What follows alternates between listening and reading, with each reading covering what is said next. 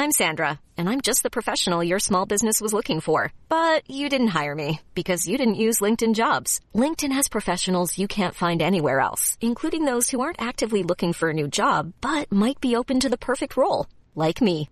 In a given month, over 70% of LinkedIn users don't visit other leading job sites. So if you're not looking on LinkedIn, you'll miss out on great candidates like Sandra. Start hiring professionals like a professional. Post your free job on linkedin.com/people slash people today.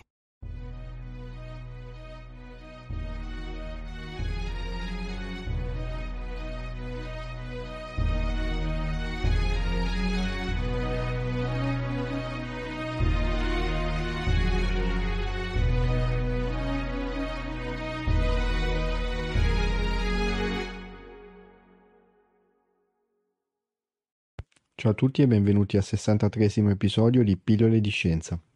Oggi si torna a parlare di fisica quantistica. A tal proposito, qualora non l'abbiate fatto, vi invito ad ascoltare l'episodio dall'omonimo titolo. Giusto per reintroduzione, l'aggettivo quantistico deriva dal termine latino quantum, quanto, riferito alla quantità che identifica il più piccolo pacchetto indivisibile di una certa grandezza – Sostanzialmente questa branca della fisica studia le cose molto ma molto piccole e a causa dei comportamenti spesso controintuitivi di queste componenti piccolissime della materia, la fisica quantistica è da sempre oggetto, se vogliamo, di mistero ma anche di speculazioni. Ci sono tantissime pagine sui social network che parlano di fisica quantistica anche a sproposito giusto perché questo alone di fascino e mistero, diciamo, aiuta a fare determinati discorsi magari con poco senso, ecco. E a proposito di strani discorsi e speculazioni, oggi vorrei parlarvi di una cosa specifica della fisica quantistica. Addirittura c'è qualcuno che fa paralleli tra questo argomento e l'amore, sicuramente simpatico ma un po' forzato, anche se alla fine vi assicuro che capirete il perché. Sto parlando dell'entanglement o correlazione quantistica. Già, correlazione. Entanglement sta per intreccio, però correlazione forse rende meglio l'idea. Si è infatti un entanglement quando due o più particelle sono correlate tra di loro, formando di fatto un unico sistema fisico. Poi dopo mi spiego meglio su questo concetto. Questo termine, e in generale questo principio, è stato coniato da Schrödinger, quello del gatto per intenderci, nel 1935. A proposito, se volete saperne di più sul paradosso del gatto di Schrödinger, vi rinvito ad ascoltare l'episodio dal titolo Fisica quantistica. A livello matematico, l'entanglement è definito dalla cosiddetta funzione d'onda, che sostanzialmente descrive la probabilità che una certa particella si trovi in certe coordinate spaziali in un certo momento. Questa funzione descrive le proprietà delle particelle come se fossero un unico oggetto, anche se le particelle si trovano ad enorme distanza. Questa correlazione permette alla prima particella di influenzare l'altra o le altre con cui è correlata e viceversa. Dovete sapere però che non tutte le particelle sono correlate, infatti per esserlo devono essersi generate dalla stessa interazione fisica. Esempi di particelle che possono essere correlate? Beh, ad esempio i fotoni oppure i nuclei atomici. Quindi, detto in modo semplice, che cos'è l'entanglement quantistico? Sostanzialmente si tratta di un legame tra due più particelle che fa sì che al variare dello stato quantico di una si ha una variazione istantanea nelle altre, dove per stato quantico si intende una delle possibili misurazioni della particella inserita in un certo sistema fisico. Capirete ora perché alcuni fanno questo parallelismo con l'amore. Eh, di fatto, al variare di una proprietà di una particella si ha istantaneamente una variazione della stessa proprietà in una particella che magari è distante chilometri e questo vale per sempre. Insomma, c'è un non so che di romantico se ci pensate. Ma torniamo pratici. In questo podcast, come sapete, si definiscono determinati concetti, ma poi si fanno anche degli esempi per farli comprendere al meglio. Per l'entanglement farò due esempi, uno che si riferisce a un oggetto della vita di tutti i giorni e un altro che ha proprio a che fare con un possibile stato quantico di alcune particelle. Partiamo dal primo, l'oggetto della vita quotidiana è una moneta. Immaginiamo di essere a casa e di avere due monete e di voler fare testa o croce con entrambe. Queste monete sono normali, per così dire, non truccate, e quindi ne lanciamo una e successivamente lanciamo l'altra. Quali sono le possibili combinazioni di valori che potremmo avere? Due volte testa, due volte croce, oppure testa croce, oppure ancora croce testa. Insomma, quattro possibili combinazioni. Immaginiamo ora però di sostituire queste monete per così dire normali con delle monete speciali che potremmo definire monete quantistiche. Ovviamente non esistono nella realtà, perché le leggi della fisica quantistica si applicano al molto ma molto piccolo e non ad oggetti di vita quotidiana come appunto le monete. Però questo esempio è molto indicativo e quindi vale la pena farlo. Immaginiamo di tirare la prima e di ottenere testa. A questo punto la cosa che succede è che istantaneamente anche la seconda moneta si posiziona per assumere come valore testa.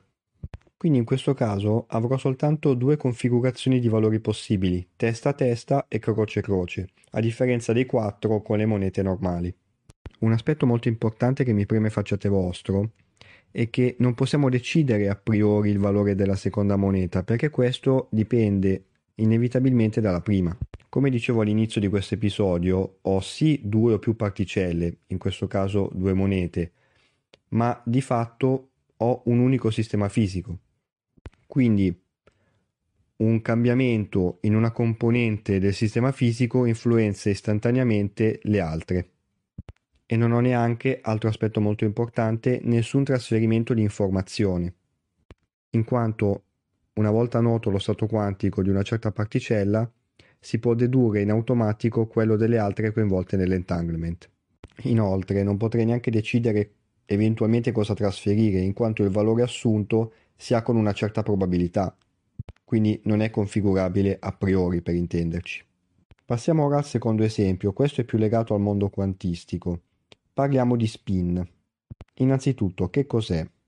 Allora, in senso improprio, in quanto si tratta di un concetto preso in prestito dalla meccanica classica, si tratta della rotazione di una particella intorno al proprio asse, si tratta sostanzialmente di una forma di momento angolare, ovvero di una misura della quantità di rotazione di un corpo. Anche qui non è una rotazione come quella della meccanica classica, quella di Newton per intenderci, perché queste particelle vengono considerate nei modelli fisici come punti materiali, quindi presenti ma con massa e dimensioni trascurabili rispetto allo studio che si sta facendo. Tornando allo spin, questo può assumere due valori, positivo o negativo e quando due particelle correlate, quindi con entanglement, la somma dei loro spin deve essere nulla, quindi una particella deve avere spin positivo mentre l'altra negativo. In questo caso è davvero così, a differenza dell'esempio della moneta. Riprendendolo un attimo, è come se le monete quantistiche che ho citato prima si comportassero in un modo un po' differente da come vi ho detto. Immaginate di mappare lo spin positivo come testa e lo spin negativo come croce. In questo caso, quando la prima moneta si posiziona sul valore testa, automaticamente la seconda si posizionerà sul valore croce e viceversa. Quindi in questo caso avrò due possibili configurazioni che sono testa croce oppure croce testa. L'aspetto fondamentale che rende le monete speciali è che però le configurazioni possibili sono sempre due, a differenza delle 4 con le monete normali. Ok, però a livello pratico a cosa serve questo entanglement? Diciamo che al momento la fisica quantistica non si presta particolarmente per applicazioni pratiche ingegneristiche, però su qualcosina diciamo che inizia ad essere molto interessante. Con qualcosina intendo i computer quantistici. Qualora non l'abbiate fatto, vi invito ad ascoltare l'episodio relativo. Diciamo che il vantaggio principale di questi computer rispetto a quelli tradizionali è l'elevatissima rapidità di calcolo. Anche se ci sono ancora tantissime ricerche a riguardo, l'idea è quella di utilizzare l'entanglement per le letture che vengono effettuate sui dati di questi computer per poter poi effettuare le successive elaborazioni. Se ci pensate il concetto è abbastanza intuitivo Immaginate di avere un qubit, ovvero i bit dei computer quantistici, che corrisponde a una particella, e di sapere quel qubit a quali altri è correlato mediante entanglement. Bene, sapendo il valore di questo qubit, in automatico posso sapere il valore di un insieme di altri qubit che sono dislocati chissà dove nella memoria del computer. Di fatto, con la lettura di un singolo qubit posso conoscere il valore anche di altri.